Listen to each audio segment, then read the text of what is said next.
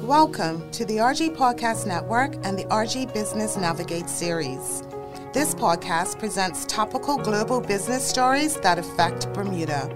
Series host Shivani Seth interviews business leaders and experts in finance, insurance, reinsurance, risk, accounting, and other business services. Enjoy the podcast.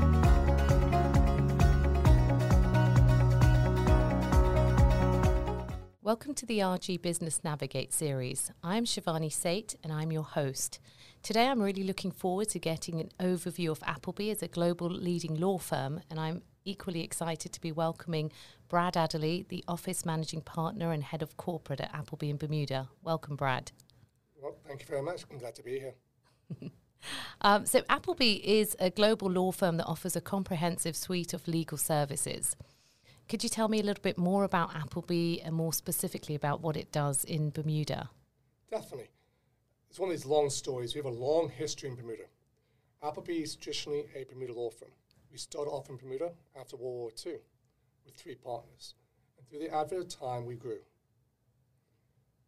We slowly grew, probably mostly the beginning of the 1990s and then the 2000s. So 1990, Hong Kong office. Bermuda office originally, Hong Kong office. Okay. Then in 2000, we started to do two different things. We either used to merge with other law firms worldwide, or we did greenfield sites. Right? Our, our philosophy always was to go to where the clients are, go to where the people who do transactions are um, to help fund them. So as a result, we now have the following offices. Bermuda is still one of the largest offices, plus Cayman, BVI, so BVI was Greenfield, Cayman was a merger. We then go to Channel Islands, Guernsey, Isle of Man, Jersey. Mixture of mergers and Greenfield. It's pretty difficult. Right. Hong Kong, we mentioned already, right? And then we have Mauritius and Seychelles, which are both Greenfield sites. Okay.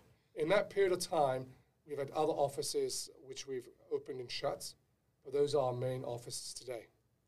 In Bermuda now, as talking about Bermuda. Yes. Um, Appleby's obviously been around the two largest law firms in the island, been around for the longest period of time. Um, we are full service law firm in Bermuda, except we don't do divorce work and we don't do um, criminal work. It's probably a good thing in Bermuda, Brad. I, I can tell you, I'm, I'm divorced, and um, I, don't, I did not use Appleby to represent me. Um, but we don't, that's the only thing we don't do. But everything other than that, do do in Bermuda. Um, and as you can imagine, in Bermuda, the vast majority of the larger law firms do mostly commercial work of some sort. Okay. Yes, they do trust work. Yes, they do litigation. Yes, they do property work. But of the larger law firms, if you think of the makeup of the office, it will be at least 60 40 commercial. Okay. And in that commercial, you can obviously have lots of different expertise, um, but it's still 60 commercial, 40% other, I would say. Okay.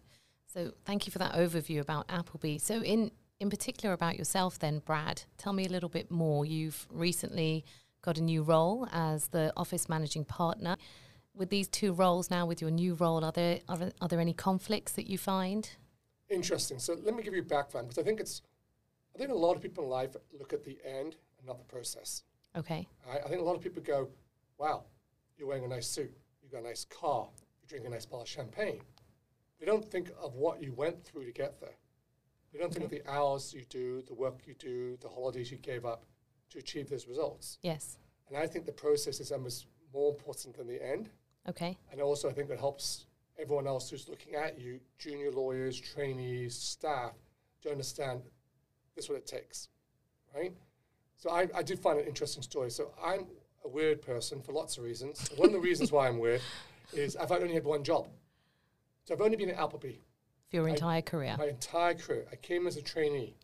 So let's build the layers of weirdness. When I was a trainee, I was not a great trainee. I wasn't. Because?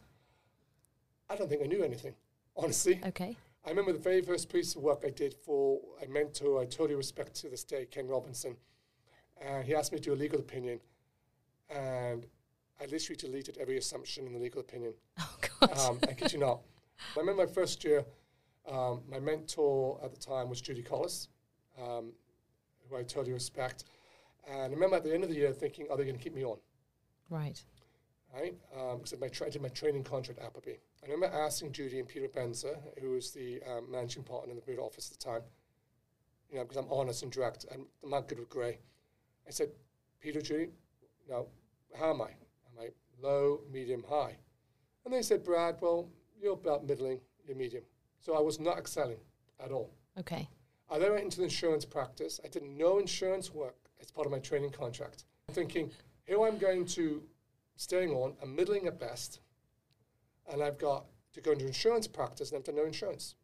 But I was happy to have a job. So I started there in September in my insurance seat. Now as a lawyer, thinking, oh my God, I'm not prepared for this. I had my first review, my annual review in December. Thinking, this is unfair. I've been in a seat for three months. I'm having a review and pay rises in April. Warren Cabell gives me a review, and it wasn't good, as expected. I've been in the seat for three months, and I'm like, here we go. I was middling, three months in, now full, full-fledged lawyer, and I'm not very good. All right. So, needless to say, in a year's time, my next review was phenomenal. Um, it was how much I improved, and I slowly grew up. And but through that process, it wasn't all roses. I made lots of mistakes to get to where I am. Okay. I was overly passionate. I, I said yes to every piece of work I wanted to do. I didn't want to let anyone down. right. Through doing more work, you get more experience, more, more knowledge, more confidence, and more um, familiarity with all your partners. But then I took work on and delivered it correctly, but late. Okay. So then I got told off for doing the work late, not because it's correct. So over eagerness became an issue for me, yes. right? And then through that, you then have all the long hours. And I never turned down work. My view was always I wanted to make sure my practice, the lawyers I work with, were never at the bottleneck in slowing up a transaction. Okay. I wanted to say yes to every marketing material, every dinner, every drinks, every golf game, everything I could to get more experience. So at the very minimum, if I did the work, I would get the experience, I'd get the hours, and I'd get the billings. And through that, I'd get, hopefully build relationships with external people, who then, as I became more important, would um, give me more work. Okay. Because I think you get work three ways. You get work because you're the cheapest. Most people don't want to be cheap. you get work because you're the best, you're Top Gun, right? Or you middle of the road. So, or it's, or it's service. So I always took the view is you aim for Top Gun, Okay. provide great service, and you'll be okay. Now, through that, and obviously, I'm going to get to your question, I promise. Um, you know, through that, obviously, um, you get a lot of knowledge and experience of the firm. Because if you think about it, if I started in 96 and it's 2022 now, Yes. you know, that's 26 years in the firm now. Hopefully, by the time I get to this new role, I should have some knowledge and experience of the good and the bad, things that we could have done better, things we need to learn from, and things to improve on. You know, because in this period of time, a lot's happened on the island. There's a lot happened in the legal community, a lot of changes in the island, and now we practice law. And I've been thankfully around that, uh, being as one of the busiest lawyers in the, in the office. So that uh, gives me experience. So hopefully, helped me to get to where I am today, and also helps me to do my job today. So what's interesting for us at Appleby now is all of our managers are fee earners. Okay. So Through your leadership, very much so. Yeah, through leadership, and we have to be now. So the way we think about it now is, if I have someone who's just a pure manager, he got to that position because he was a good lawyer, Okay. right? Because he was good at his job. He won business, he did the law, he practiced, he billed, he got paid. But now you're taking someone out of that role to do management. In some ways, you could argue in the legal community that's counter, counterintuitive, right? We say no, we want lawyers who are managers because that way they can be better leaders and do the day job. So my day job is to be what I was doing for the last 26 years, is to be a lawyer. Okay. On top of that, I have to now be head of the office. Okay. Which is now what got to your question, how do I do it? well, I think what needs to happen is the skills that you've learnt to be a good lawyer and to juggle five transactions, 10 tr- transactions at a time apply. You've got to be one, do your day job efficiently. And make sure every minute of your day is accounted for. Every time I'm in the car, I'm on a phone call, probably through Bluetooth. Okay. If I'm home, it's the same thing. I'm lucky enough, even though I'm a man, to be able to double task. So if I'm on a call, I'm probably taking notes, I'm speaking, I'm answering an email, I'm answering and speaking to you at the same time. Probably because I've answered my pants also, but that's just how life is. Um, and then on top of that, I have to make sure I'm really efficient when I manage. Well, I'm going to move on a little bit about the legal profession in Bermuda. You know, I'd like to understand more about. I've talked to different people, I've held different podcasts and trying to understand the entire infrastructure of Bermuda and how it all binds together. So, what role does the legal profession play in Bermuda to support international business and the Bermuda economy? I think the legal community is one of the main drivers, actually, because Okay. if you think about creating new business, along with the regulator, because we think we go hand in hand, Yes. um, we are the ones who are constantly on the road marketing, talking to clients, and we've seen the issues. When someone says to me, Brad, I want to use Bermuda, but, or Brad, I'm thinking about using a different jurisdiction, we have to argue against it. Okay. My view has always been everything should be in Bermuda, Right. right? And over the years, when we've lost business, it's been spite ourselves, not because of ourselves. We haven't, you know, we lost the fund industry because of changing regulation years ago. Okay. You know, um, the medical malpractice insurance business was went to another jurisdiction ma- mainly because of us. So we have, as a jurisdiction, have to remember all clients have a choice. Yes, indeed. You know, and we have to remind them that it's Bermuda is the right choice. That having regulation and having our reputation and the cost that goes with that is better for your business. And for us, we are like the you know we talked about shopping earlier, right? We're the window of your shop, right? Of course. Because yeah. clients are talking to us, investment bankers are talking to us, lawyers are talking to us. Why Bermuda? You know, why not another jurisdiction? Why is it better here? And it's normally us who's explaining to clients or to lawyers, to investment banks or brokers, this is the right jurisdiction for these reasons. And it could be as simple as it's easy to get to. It could be that simple. Sometimes the reasons are not what I would call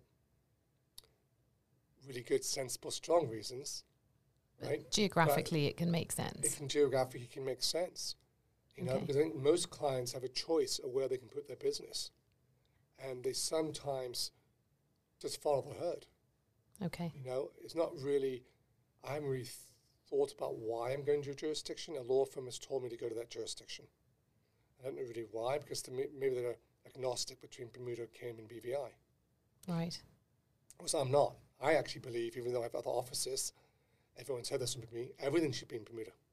I was I was about to ask because you did talk about other offices. So No, I think everything has been. So, interesting story I have. Um, years ago, I was asked to be the head of group insurance, right? So, run Appleby's worldwide insurance practice. okay. And I said no.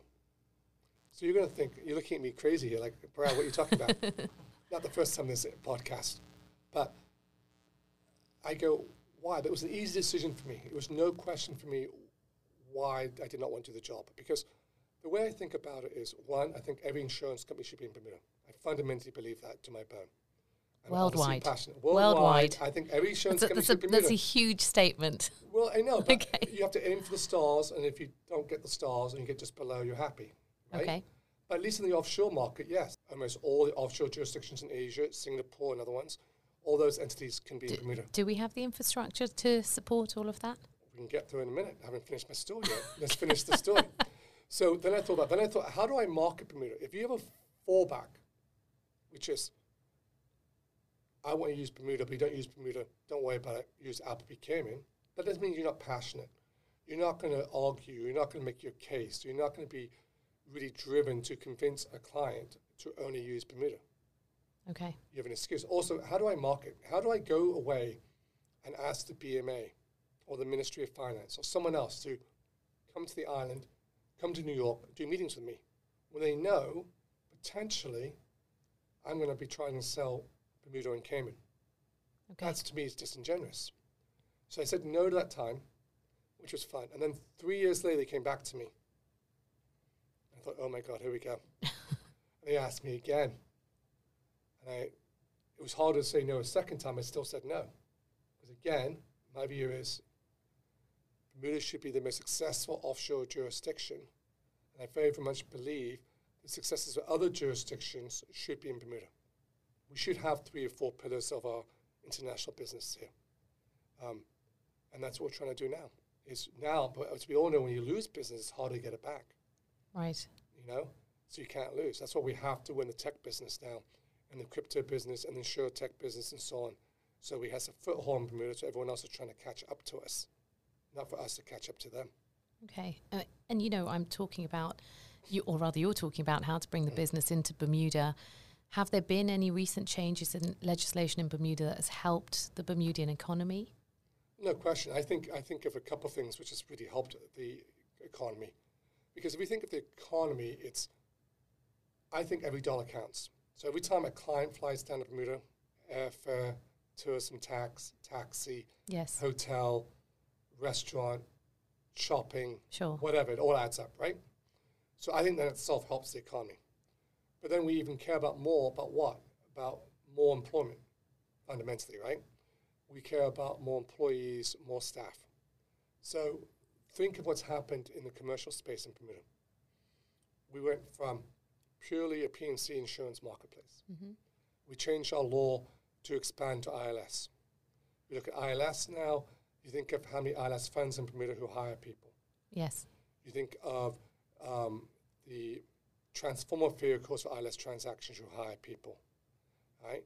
So the whole ILS world has been bolted onto the existing P&C world, and they've created jobs. I was just talking to a client of mine the other day on Monday who said to me, bro, up to 12 people in Bermuda.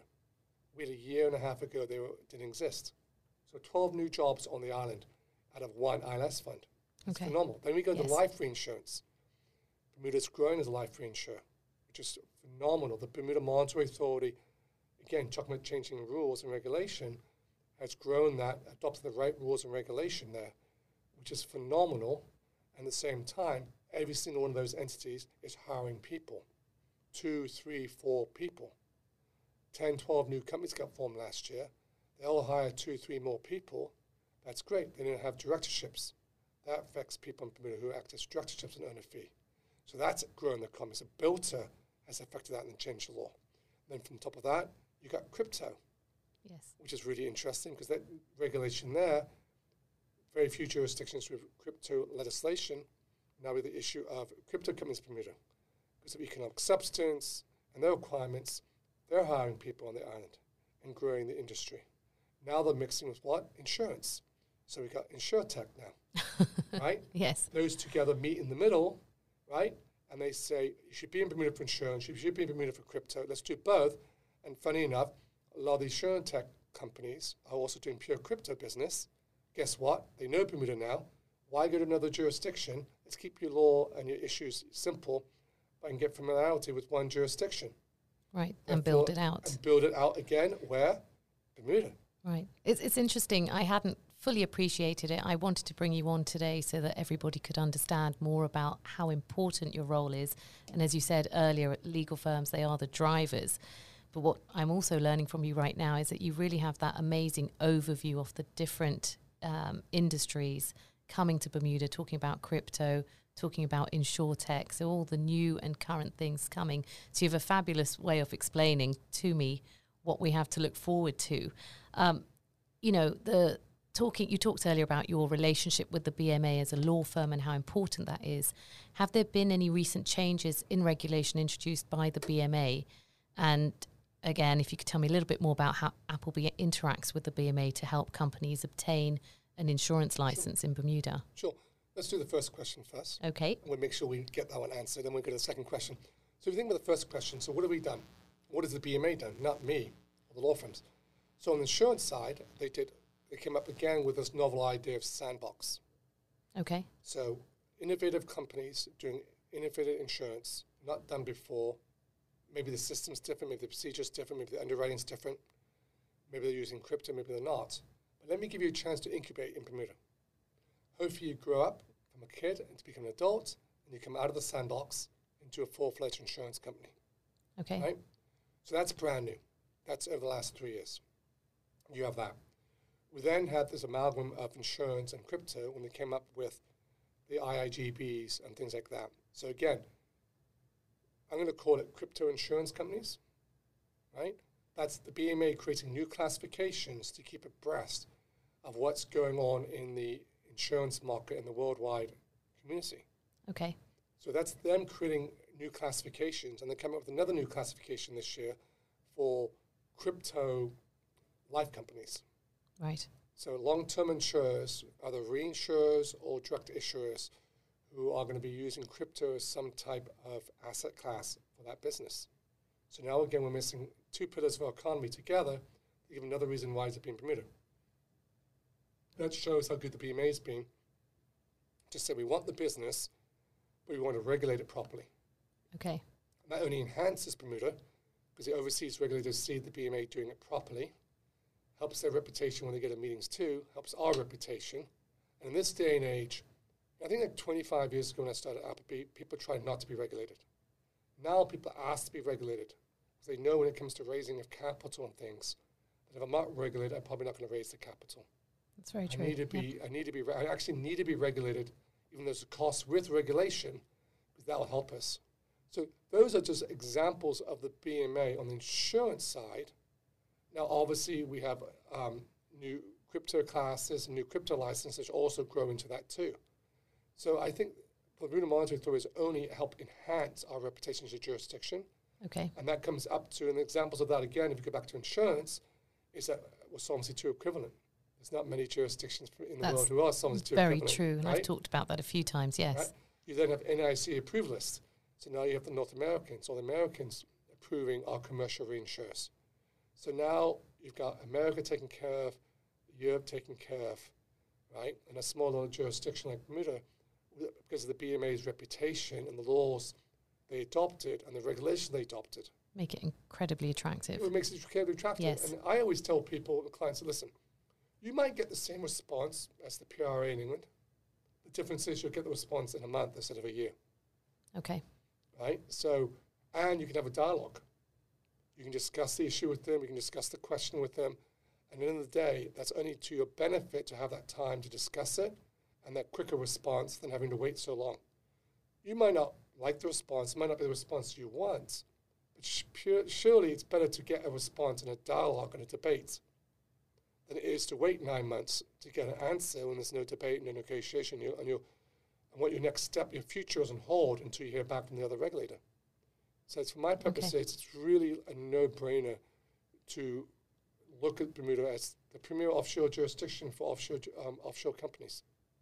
Thank you.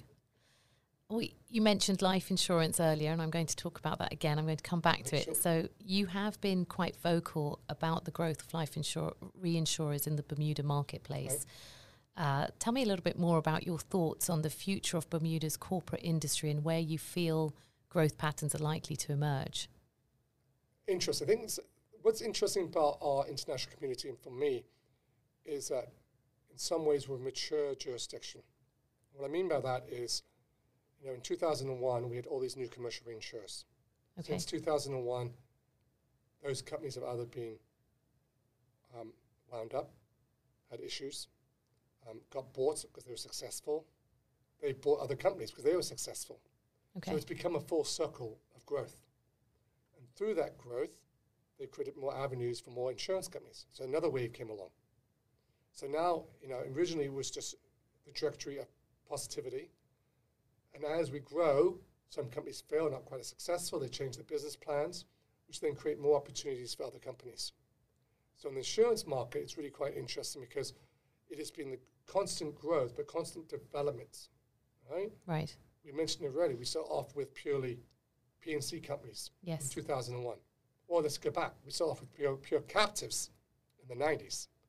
Captives became P&C commercial reinsurers. People forget our commercial reinsurance market came about because of our P&C, because of our captive market. Okay.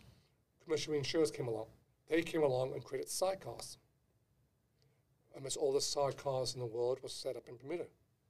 That was development of our international community and more business. Through sidecars, we then had more commercial reinsurers. From there, they then start doing ILS, standalone ILS insurance transactions, or these existing clients developed and grew the market and had their own ILS platforms. Most commercial reinsurers in Bermuda have an ILS platform which hire people. So that's a growth of an existing business, another pillar, or the same pillar if you call it insurance or reinsurance. Right. We then go on to life business. People forget on the life side, most of the direct life issuers have been Bermuda since day one in the offshore market. Yes, they were needed. All right, so the direct life insurers were here. Then people think about life reinsurance. Well, life insurance was already here. Life reinsurance came, and it came because of the good regulation of Bermuda Okay. and the BMA, not because necessarily me or any lawyer. It's because of the Bermuda Monetary's reputation and how they went about doing their business, and their international respect from other regulators, in my mind. Right. And for that, they're growing and hiring people also. And creating sidecars too. And well, that's, that's a hot topic. well, that is a hot topic in the life reinsurance market. This idea of life reinsurance sidecars, Okay. which I think to me is has a um, people think of that as being a P&C sidecar, and it's different than a life reinsurance sidecar. Um, but that example is a showing of the development of the marketplace, Right. and that development's left to InsurTech, and that continues to develop. So what we need to do, I have an expression which is, I want you to play in my sandbox. Your job is to play in my sandbox in front of me. My job is not to tell you what the next great toy is. Okay. You are going to make it, and I'm going to tell you how to structure it in Bermuda. Yep. Sounds like a fantastic You know- expression you to know me. My job is not to tell you this is the gr- next great toy. You play, you see what you like. You tell me, Brad, how do I do this? And you'll structure it for them. And I'll structure it for it in Bermuda. And interestingly enough, we talked about you talked about the number of jobs being created in the industry through all the different areas, crypto, life reinsurance. When I spoke with Martin Laframboise, the executive director of BILTIR, he also mentioned that there is a deficiency of life actuaries here in Bermuda. Uh, so it will be great to see that if life reinsurance, as you say, continues to grow, and I think if I'm not misquoting, you said it could outgrow the P&C market. Is that right? Good. Yes, definitely. I definitely read that well. Um, so you know, again, there's a demand being created there Yeah. for more jobs, more people needed. And this also shows the government helping us, because you mentioned a topic which is interesting, which is totally true. The life reinsurance market needs people and expertise. And Yes. You can't do it if you were doing P&C before. It's different. It's a different, yes, So then I get to myself, great, we have a shortage for actuaries, as you just said. So what's the Department of Immigration done? They've asked, they've agreed to fast track approval of work permits that's right. for actuaries. So now we have an example again of the BMA Responding to the needs of yes, and then it's a great story. And then you tell future clients, guess what? We know you need actuaries. Department of Immigration has heard you, and they're working with us as one Bermuda Inc. yes, to grow the Bermuda economy and to grow the Bermuda people, right? Because at the end of the day, if every new life reinsurer forms, a whole, you know, hires 10 more people, and every new ILS company hires 10 more people, like my story I told you before, my other client, that's only good for the market. And as the maturity of the market comes along and other people downsize, we need Yes. new vehicles coming in to rehire the people who are working somewhere else. yes, right? that's true. So we need that cycle of life to hire people from the other two companies who are now downsizing, doing something else, changing their roles, focusing on something different. Because up to 10, 15 years, maybe your focus is something different, right? And we need that. At a time when we all know you're asked to do 10% more every year with 10% less. right? So true. So we true. have to create that many more jobs every year, even though we need to become more efficient every year. yes. So just to stay still, you almost have to create X amount more new jobs just to stay equal, let alone to grow the economy. And talking, you know, a little bit more about talent and pivoting to the talent war going on in Bermuda, how does Appleby attract and retain talent? And perhaps more broadly, how does the legal profession attract talent to the island as well as grooming Right. the local talent? So my personal view of how to attract talent at Appleby is um, as follows. I think um, I'm very bad with grey, um, so I'm very direct. I think um, direct communication, honesty, transparency with all levels of staff. Okay. It makes no difference if you're an equity partner, salary partner, trainee, right? You have to be uh, also accessible.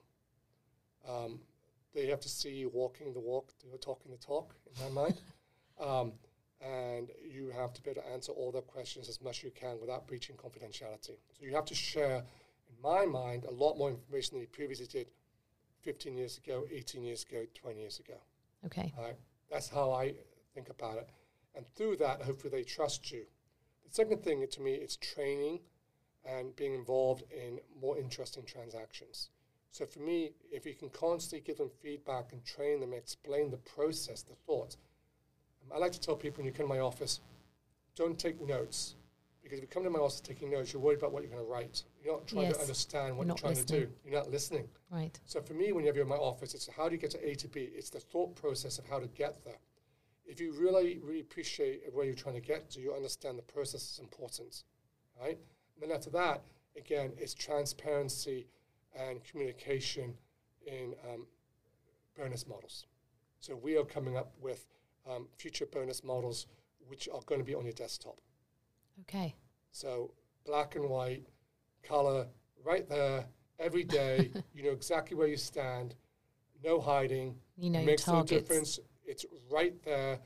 This is what my bonus would be. This is what it's not going to be, and it's just like turning on your computer. So again, that transparency, that directness, you can see yourself um, being rewarded and benefiting. And that honesty goes a long way when a account when somebody's choosing what company they would Yeah. like to work for. Yeah, and we all know this day and age, worldwide, staffing, finding staff, getting staff, having staff work hard, retaining staff is, is it like almost the biggest topic? in It's a any- nightmare. in any any any, this not a Bermuda issue. It's No, not a it's a- legal issue. It's no. everyone's issue. Yes, very much so. So, you know, in summary, what is Appleby's perspective on the future role of the legal profession to help growth in Bermuda? I know you've mentioned Bermuda should be the jurisdiction for everybody. It should be not only the jurisdiction of choice, but people should know that's the they should want to be there. If you had a few chosen words, what what would you say about the future? I think the future is good. I don't like to have few chosen words. That's too, that's too, too, too few for me. I think the future is good because what we have shown compared to other jurisdictions that were willing to develop different, different, juris, different industries. Again, crypto insurance, crypto companies, tech companies. We've been the market leaders in developing our law and our regulation to help attract people. And I fundamentally believe people want to be regulated, not unregulated today. So I think at the end of the day, being regulated and being the first regulators in the industry will only help people to choose us as the right jurisdiction. And as a result, I think that will help grow the marketplace and help us to develop it. And again, just like crypto companies and insurance have mixed together to become insurtech, it will hopefully all meet together and overlap and make all the other industries stronger because of it.